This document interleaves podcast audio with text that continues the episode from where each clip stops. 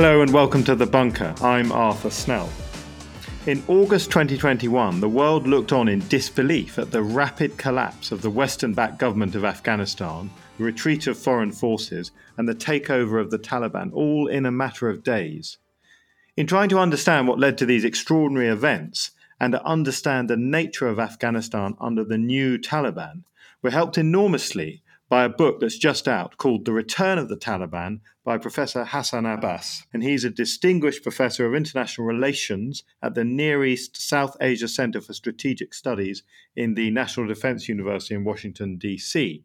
He also may be familiar to some listeners of the Doomsday Watch podcast for his fascinating interview on the background and life story of A.Q. Khan. And I'm delighted that Hassan's able to join me today in the bunker to talk about his book and about Afghanistan in the modern age. Hassan, welcome. Thank you so much. Great to be with you again. Hassan, just to start off, could we very quickly identify the key players at that moment of the downfall of Kabul? You've got the president of Afghanistan, you've got the Taliban coming in, and you've, you've got the Americans. Who, who are the key individuals in that space? I think at that time um, it was President Ashraf Ghani, surrounded but some by some of his very close associates, his Vice President Amrullah Saleh, uh, who, who's one of the um, now uh, leaders of the resistance movement, if we make all that, uh, Mohib, who was his national security advisor, a very important uh, player, and then his cabinet. But during the last days, none of his cabinet members were visible. Uh, we don't know where they went. And then there were these old warlords, Ismail Khan, um, Atta Muhammad Noor, uh, and uh, uh, Dostum. They were also missing in action. I think they some of them left early on. But his close associates were with him and his uh, military general and defense minister, Bismillah Khan. That was the Afghan government uh, on August 14, 2021. And on the other side were Taliban, quite uh, uh, disjointed at that time in a sense. The Doha group, which was relatively moderate, who were negotiating with the US. Um, then there was this Haqqani group in the mountains somewhere in the eastern world. Uh, there was the leader of the military, Mullah Yaqub, the son of the founder of um, Taliban. And then there were these ordinary soldiers and military commanders.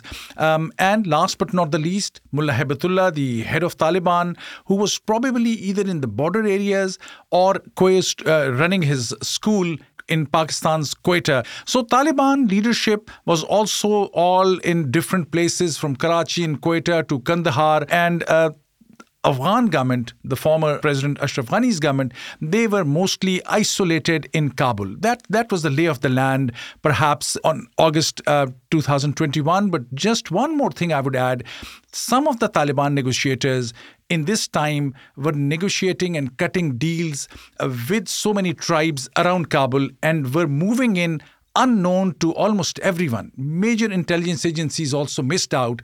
They were all thinking this is Doha, this is uh, Quetta, this is Peshawar. And no one realizes that under Khalil Haqqani, an uncle of Siraj Haqqani, he was a master negotiator who was uh, moving towards Kabul in a very refined, sophisticated way, convincing tribes, telling them, look, Ashraf Ghani is on his way out. We will be in Kabul soon. You better talk to us now and cut a peace deal. Otherwise, we will come after you afterwards.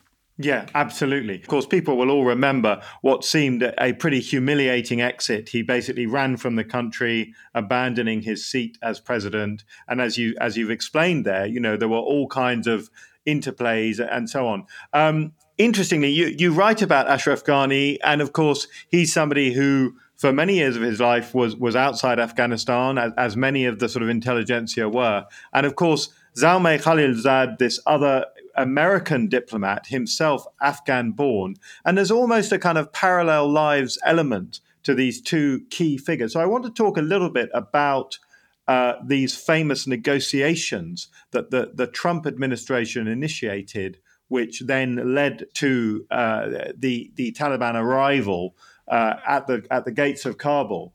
As you've mentioned there, Zalmay Khalilzad, uh, uh, the, the, the chief negotiator himself of Afghan heritage, uh, he and Ghani had a prickly relationship. But is is one reading of what happened that basically uh, Trump decided he'd lost interest in Afghanistan. He couldn't persuade his generals to pull out in in in a kind of uh, proactive way, which is perhaps his preference.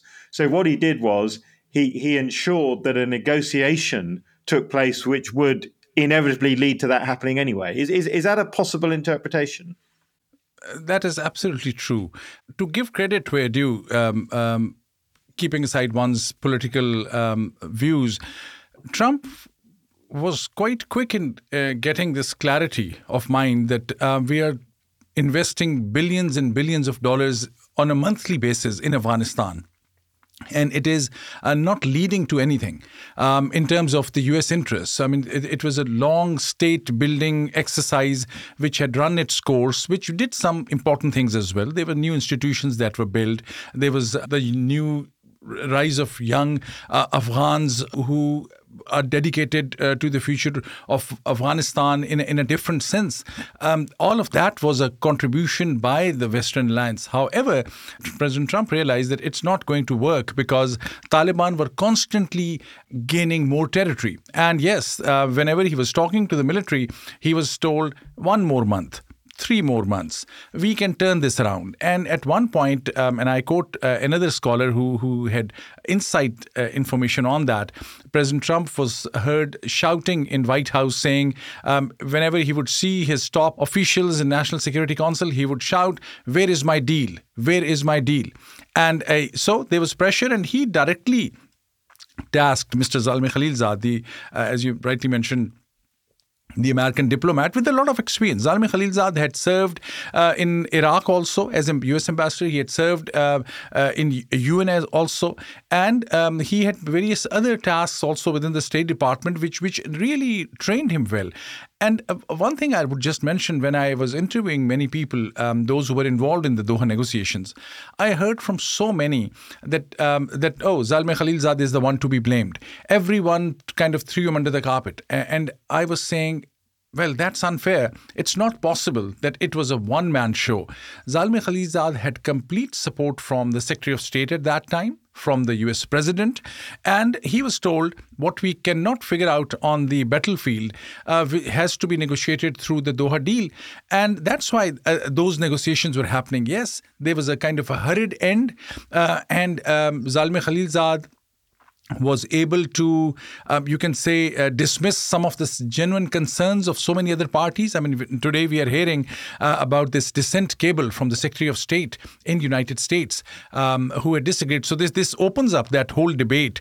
Uh, although this was a later uh, incident, um, this by then. Uh, President Trump was out. Uh, but you're right, this was a kind of a internal uh, political battlefield between Congress at one level, between the president and the military. And um, at the end of the day, it, it all was in the hands of the next president, President Biden. Um, and the withdrawal was a mess.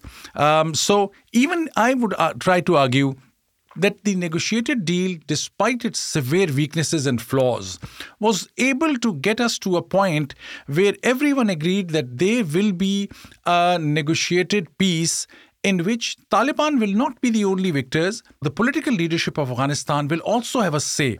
So I've just one new thing that I came to know about was that when Ashraf Ghani was about to leave and he has this plane ready thanks to uh, his contacts in UAE, there was another plane available uh, at the tarmac in Kabul airport also, which was supposed to take him and Abdullah Abdullah to Doha, to Qatar.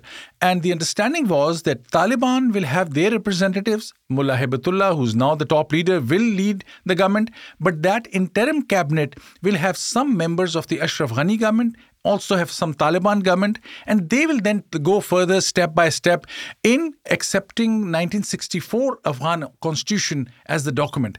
But that never happened because Ashraf Ghani ran away. So, in some ways, whatever was the plan which could have led to a better solution or better end result uh, was jeopardized uh, by by Ashraf Ghani's um, escape.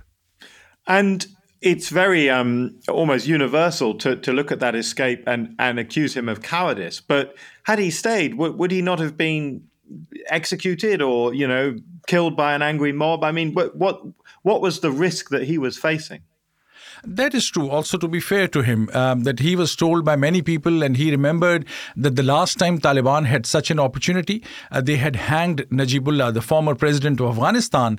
However, um, Ashraf Ghani, on even the morning of his escape, was trying to give the impression that he's going to stay there. And uh, you cannot perhaps totally discredit Ashraf Ghani just because of the escape. But what uh, he, he was accused of, and I think rightly so, was that during the final days in Kabul, he failed to govern. He could have asked his military, he could have organized his security forces better to at least defend Kabul, because that would have given a stronger negotiating position to those forces who were politically uh, oriented, who were pro democracy, to negotiate a deal with Taliban. And Taliban were told categorically by Zalmay Khalilzad and others that you will not enter Kabul. That's why they were they were waiting on the gates of Kabul. They, none of them was able uh, to to walk in because that was the understanding, yeah. and because U.S. military had a direct understanding, in a sense, through Zalmay Khalilzad in Doha, that uh, no U.S. forces or Western Alliance or UK forces, anyone from from NATO, will be directly attacked. So Taliban were listening, Taliban were working, uh, and it was the total failure of uh, Ashraf Ghani to lead his forces to ensure uh, that there is some security. I mean, he left it everything to local commanders who, when they realized Ashraf Ghani can't do anything, they were all cutting deals with Taliban. Yeah, and and that's why Ashraf Ghani's failure uh, is more not only about, as regards his escape, which which one can cannot justify but understand. His failure was more of leadership. Yeah, I, I I completely agree with that. Let's talk a bit about the Taliban itself, and particularly now that the, you know the focus of your book is, of course, uh, them as a movement and and how they now control Afghanistan. One thing that I I saw, I spent time in Afghanistan as a, a British public servant. Um, in in Helmand is that, of course, the term Taliban is used very loosely, and and ultimately it sort of became a term that meant anyone pointing a gun at a NATO forces, you know, and and it's, it's a very unsatisfactory term. But something that you explore in your book is the the different uh, sort of uh, factions within the Taliban. Perhaps you could uh, explain those briefly for, for our listeners. Thank you. And this reminds me also to thank you for your service. And, and that was all those who served in Afghanistan on behalf uh, of so many of, of the Western allies of US and UK. I mean, that, that was um, a huge service. Um, so thank you so, so much for that. Um, you're so right. Um, we generalize things. Uh, and the tragedy is that we kept on generalizing even our 20 years engagement in Afghanistan. Taliban, if I have to even um, roughly uh, kind of divide into different groups. There are four or five groups. One, the old uh, classic Taliban. Um, uh, Mullah Hibatullah, the new supreme leader, is a representative of that group in Kandahar.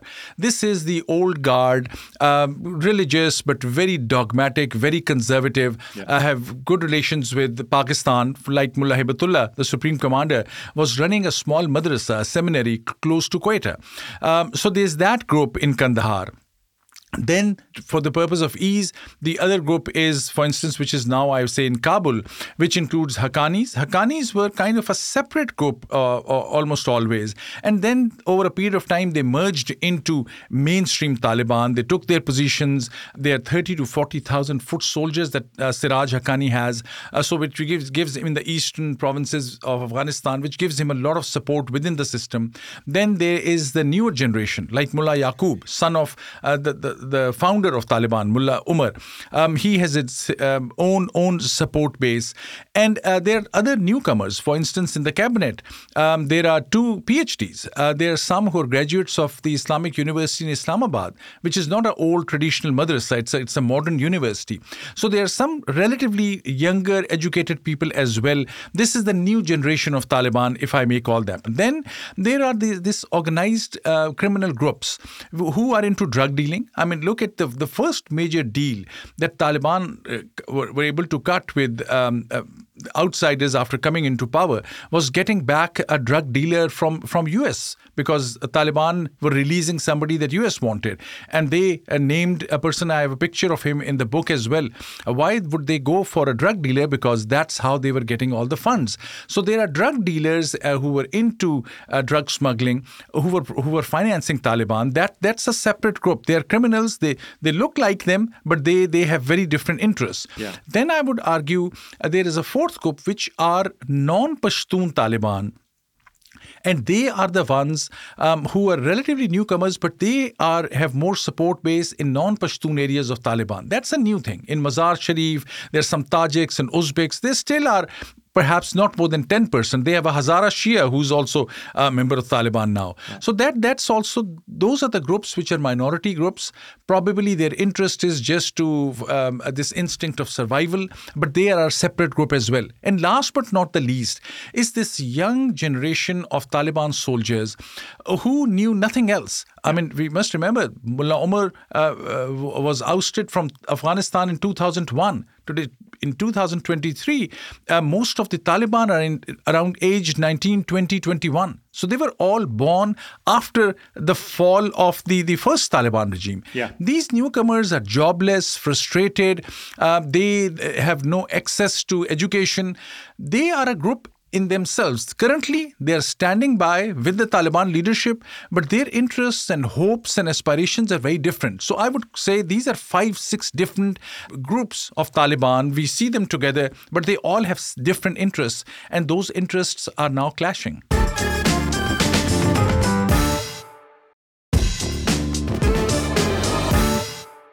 Something that did also happen more or less the day after the war was the, the famed visit of the head of uh, Pakistan's ISI, Inter-Services Intelligence.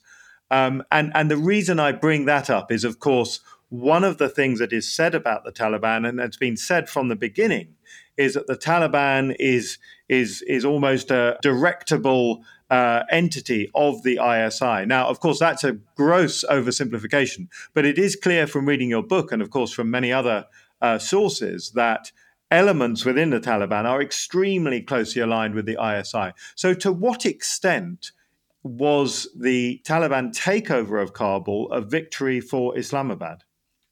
A very important question. I think um, many in Islamabad um, in August 2021 framed the issue as a victory. And then they were told within even the Prime Minister of Pakistan at that time, Mr. Imran Khan, said something to the extent that, okay, this is the victory of the freedom fighters. I, am paraphrasing. Yeah. Um, there were others also within the military and intelligence who, uh, who knew uh, or who believed it to be a victory, but very quickly they realized that with Taliban cannot function and survive without support from the West. So very quickly Pakistan reframed the issue as that, okay, we are not going to call it a victory of uh, any sort. They knew um, that U.S. and other U.S. allies were paying the bills. Um, almost 70% of the Afghan budget was coming from U.S. And they realized we will need that money for the regional stability, for trade. Pakistan's interest in Taliban were always about trade as well as about uh, pushing back or competing with India. Uh, they, they want a stable Afghanistan now, now that their uh, friends and their allies. However, there's a more nuance to it a bit now that we have seen. Uh, for instance, uh, the Pakistani Taliban, who had wreaked havoc in Pakistan and now are uh, resurging, um, they were they are still in Afghanistan. And despite Pakistan's best efforts, Afghan Taliban from Kabul and Kandahar are not helping Pakistan uh, getting rid of or arresting or eliminating these Pakistani Taliban who are a huge danger to Pakistan. Yeah. And the reason is that Taliban have their own allies. Taliban were greatly helped by the Pakistani Taliban um, uh, as in terms of the sanctuary that Afghan Taliban had in the Pakistani Pakistan Afghanistan frontier. And Taliban in Kabul and Kandahar today realize that they may need that sanctuary again. So Pakistan continues to have influence in um, in some cases uh, that's very close one. Uh, one of the stories from my book that got everyone interested was uh, this this anecdote that uh, Mullah Muttaqi, who's the foreign minister of Afghanistan, actually he's a good reputation, um, and he was secretly meeting with the former army chief of Pakistan, uh, General Qamar Javed Bajwa, and In one case, when Afghan Taliban were thinking about allowing the Indian diplomats to come back to Kabul, they reached out to army chief and saying, "Okay, we need the Indians back because that's uh, Indians had done a lot of work in Afghanistan." And Bajwa, for his own political reasons, because of his own strategy, despite the contrary suggestions from the intelligence and foreign office, he said, "Okay, please, uh, I, I would say bring back the Indians in Kabul. So Taliban were always seeking uh, guidance inverted commas from Pakistani intelligence and military on critical decisions. But I must also mention it's not that all Taliban, uh, these different groups that I mentioned earlier, that they're all under the influence of the Pakistani military. Pakistani military has more control over the old guard. Uh, among those Pakistani intelligence has support base. That's why the Pakistani former intelligence chief General Faiz Hamid had landed in Afghanistan and was trying to show around that okay, he's the man in power. He was questioned about it in Pakistani parliament later on in a secret closed door event. And he was told, Why were you photographed? Because that exposed or that uh, kind of uh, showed to everyone that Pakistan is actually controlling Taliban. And his response was, well, the American intelligence chief and the Chinese intelligence chief was also there. Mm. And he was told, but they were never pictured or photographed. You are the one, and you, you expose the links. So I doubt that out of the 33 members of the cabinet, he was able to get more than 10 of his nominees. But that's still a big number. That actually reflects the kind of influence Pakistan has. Maybe one third of Taliban leadership um, have very good relations with Pakistan. That That's my kind of assessment and calculated guess. Well, uh, yeah, and as you say, that's a that's an impressive uh, proportion. Uh, we should talk. We we talk about Pakistan, but we should talk about some of the other regional uh, powers that, particularly since the Taliban's re-establishment of control, have themselves become major players. I'm thinking particularly of China, Iran and perhaps also Russia. So, would it be worth saying a little bit about uh, the, the, the different roles that these countries play? And I, would like to start, if I may, with Iran, because of course. Uh, a long time ago, but, but back in the sort of distant memory of the 1990s, Iran nearly went into a full scale war against Taliban Afghanistan. So we've come a long way, haven't we? Oh, absolutely. They were close to coming to a war at that time. There were water distribution issues.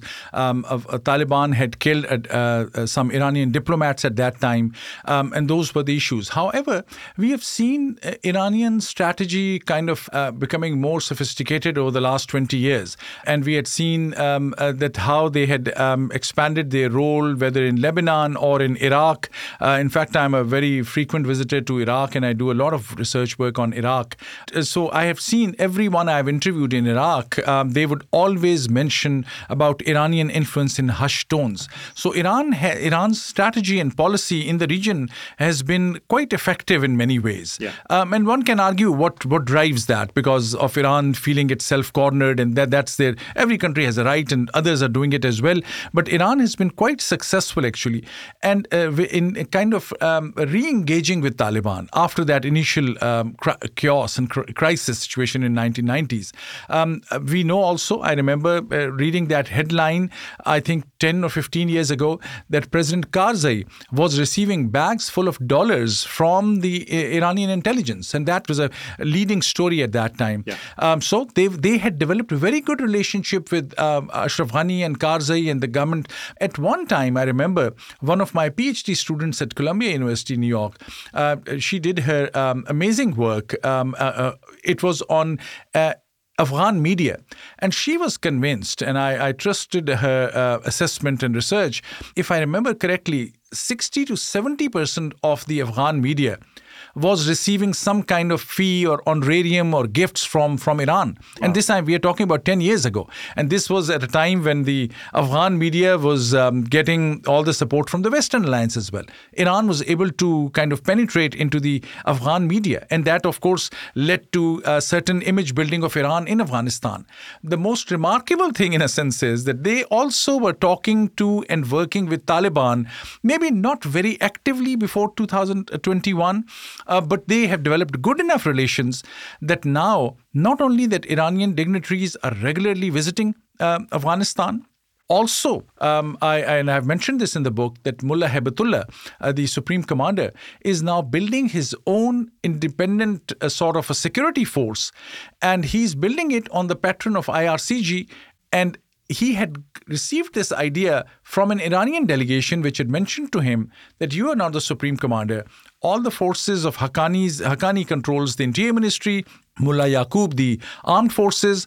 Um, so, although they all, I think, at this time are still loyal to Hibatullah, they are not their their own forces. They, they, they, there's a certain cohesion within Af- Afghan Taliban also when it comes to their main uh, interests. But Hibatullah also is building his separate security force because Iranians gave him that idea. So Iranian influence is there. But if I may add, if I have to kind of categorize and say who are the those regional countries which have most influence, I would put Qatar and UAE and Turkey also in the same group. Yeah. Uh, Qatar perhaps has more influence uh, in Afghanistan today than Iran. And Pakistanis are quite uncomfortable with the Qatari influence because that competes with their interest. Yes. Fascinating. Of course, when we talk about a country such as China, that is very much more, I think, an economic relationship for both sides. And that leads us on to the, the state of Afghanistan itself under the Taliban. Of course, famously, uh, the the flows of international aid they, have not completely dried up, but they've definitely become perhaps a trickle. Uh, and the the crisis of governance in Afghanistan is notable, and and it's also notable the way in which the Taliban has backslid on you know commitments it made, for example, on women's education. So what what's your sort of uh, I, I, suppose in in the final few minutes, really, what's your perspective on on how the Taliban will be able to govern in this environment where it lacks resources, it seems unable to move on from some of its very hidebound traditional approaches that, that it held in previous years. Uh, how will it be able to to run a country on that basis? Indeed, it is a huge challenge. And the biggest challenge is in terms of the transition of the whole of Taliban movement. They, in the last 20 years, they had uh, operated as an insurgent movement, in some ways uh, as a terrorist organization as well. And to convert from those two um, kind of um, strategies or operational mode into a mode of governance is very difficult. But to give credit where due, uh, Taliban have not burned down Kabul. They have tried to be the successor to the previous Afghan government. They have moved into the ministries, they have made appointments um, in those ministries, they are running these military academy, the police academy, there are all those um, march pasts and all those uniforms tell me this is different Taliban because they were never into these uh, modern uh, uh, Western style uniforms mm. that they would wear. Um, and they, they have accepted that. So yeah. Taliban are trying to modernize. And my argument is by virtue of this governance experience, it is a forcing mechanism of moderation uh, in a sense. Uh, I'm not saying they are uh, modernizing, but those modernizing facts are huge factors are playing a huge role. Yeah. And just one thing on China, China I think is is related to this. China was waiting in the wings. Um, China could have cut a big check for Afghanistan right from, from the word go.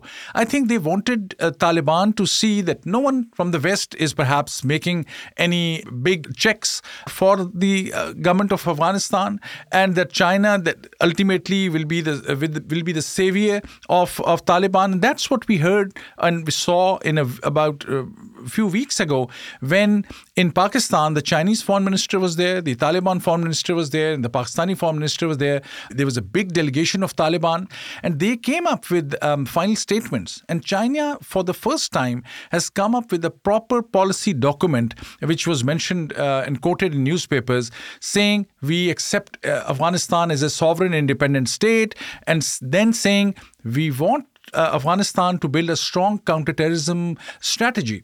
So China is increasing its role. It wanted Taliban to see, uh, for some reason, that okay, no one is helping from outside, and and that is having an impact. I think um, uh, that's why I, I, argue that the West will have to engage with Taliban, and the reason being that we fought them for 20 years. We tried everything we could, um, and there were some various new institutions that were built. So all that West did has not gone down the drain, which is there.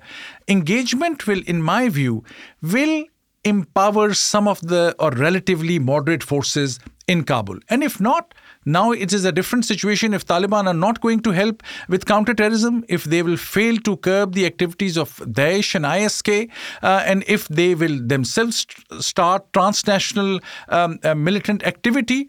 Um, now we are in a bet, much better position to know where is Ministry of Interior, where is Ministry of Defense, where is Haibatullah. Previously, they were in the mountains. Now everyone is a marked man. Um, so, not to convey a threat in, in, in any sense of the word, what I'm saying is Taliban are also much more vulnerable today. They would also like to succeed. The challenge is the hardliners in Kandahar who are living in some other age, very dogmatic. It the moderate, relatively progressive again I, I know the word progressive liberal and moderate and modernizing are something not that will go with taliban but there i am arguing there are some people who believe or who are inclined towards these ideas by engaging and by ex- hoping that they are the ones who become more influential they might be able to turn Afghanistan around. Otherwise, um, I think the likelihood is that it it can get back into a chaotic world very soon, which will not be good for us, um, which will not be good for the region, which will not be good for the ordinary Afghans who have paid a very very heavy price because of all this war and conflict. Well, Hassan Abbas, that's such a perfect place to uh, finish this interview. Um, I recommend your book, The Return of the Taliban Afghanistan After the Americans Left, published by Yale University Press. I recommend it to all of our listeners. Thank you for joining us. Thank you so much. A real pleasure to be talking to you. Listeners, thank you so much for joining us. And remember, you can support our work through the crowdfunding platform Patreon. Search Patreon Bunker Podcast for more information.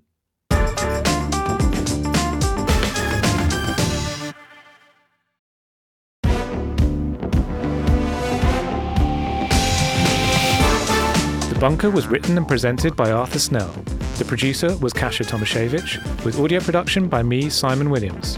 The managing editor is Jacob Jarvis. The group editor is Andrew Harrison, with music by Kenny Dickinson and artwork by James Parrott. The Bunker is a Podmasters production.